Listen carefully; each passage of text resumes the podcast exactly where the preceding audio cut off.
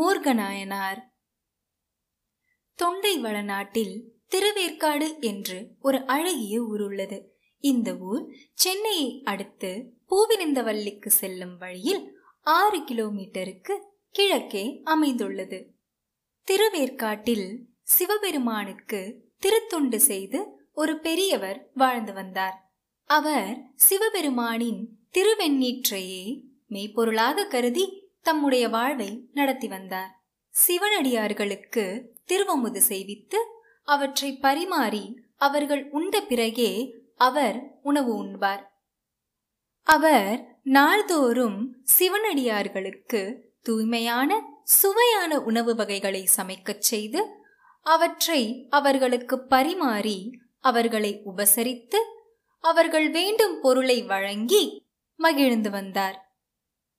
இவ்வாறாக அவர் திருத்தொண்டினை செய்து தம்முடைய வாழ்க்கையை நடத்தி கொண்டிருக்க சிவனடியார்களின் எண்ணிக்கை அதிகமாயிற்று.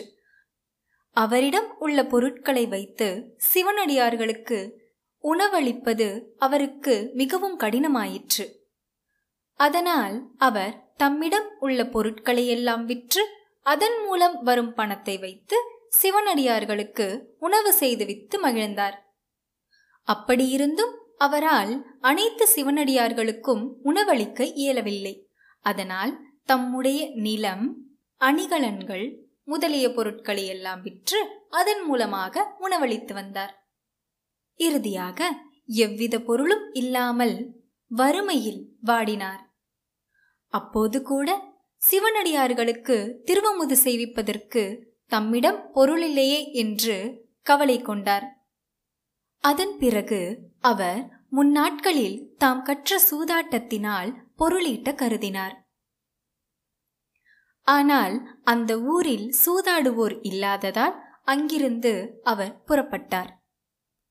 தான் செல்லும் வழியில் உள்ள கோயில்களுக்கு சென்று அங்குள்ள இறைவனை வணங்கிவிட்டு அங்கு சூதாடுவோரோடு அமர்ந்து சூதாடுவார்.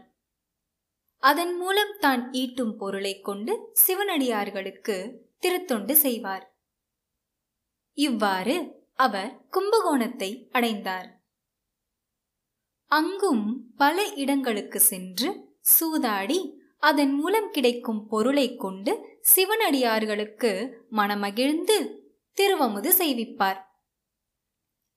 அவர் சூதாடும்போது முதலில் தான் பணயம் வைத்த பொருளை இழப்பார். ஆனால் பின்வரும் ஆட்டங்களிலெல்லாம் அவற்றை வெற்றி பெற்று மீட்டுக் கொள்வார் சூதாட்டத்தின் பொழுது வாய் வார்த்தைகளால் மாறுபடுபவர்களை தன்னுடைய உடைவாளைக் கொண்டு குத்திவிடுவார். அதனால் அவரை அனைவரும் நற்சூதர் என்றும் மூர்க்கர் என்றும் அழைத்தார்கள். மூர்க்க நாயனார் தாம் வெற்றி பெற்ற பொருட்களை தன் கையாலும் தீண்ட மாட்டார் தம்முடைய தேவைக்காகவும் அவற்றை பயன்படுத்திக் கொள்ள மாட்டார். அவர் அவற்றை சமையல் செய்பவர்களிடம் ஒப்படைப்பார். அவர்கள் அவற்றைக் கொண்டு திருவமுது செய்வார்கள். அதன் பிறகு சிவனடியார்களுக்கு திருவமுது பரிமாறப்படும். மூர்க்கநாயனார் கடைசி பந்தியில் அமர்ந்து தாமும் உணவை உண்பார். இவ்வாறாக சூதாட்டத்தின் மூலம் சேர்த்த பொருட்களைக் கொண்டு சிவனடியார்களுக்கு மனமகிழ்ந்து உணவளித்து வாழ்ந்து வந்தார். கும்பகோணத்திலேயே மூர்க்கநாயனார் திருத்தொண்டுகள் செய்து இறைவன் திருவருளினால் குற்றங்களிலிருந்து நீங்க பெற்றவரானார். அவருடைய திருத்தொண்டின் காரணமாக அவர் சிவபெருமானின் திருவடி நிழலை அடைந்தார். இத்தகைய சிறப்பு பெற்ற மூர்க்கநாயனாரை வாழ்த்தி வணங்குவோம்.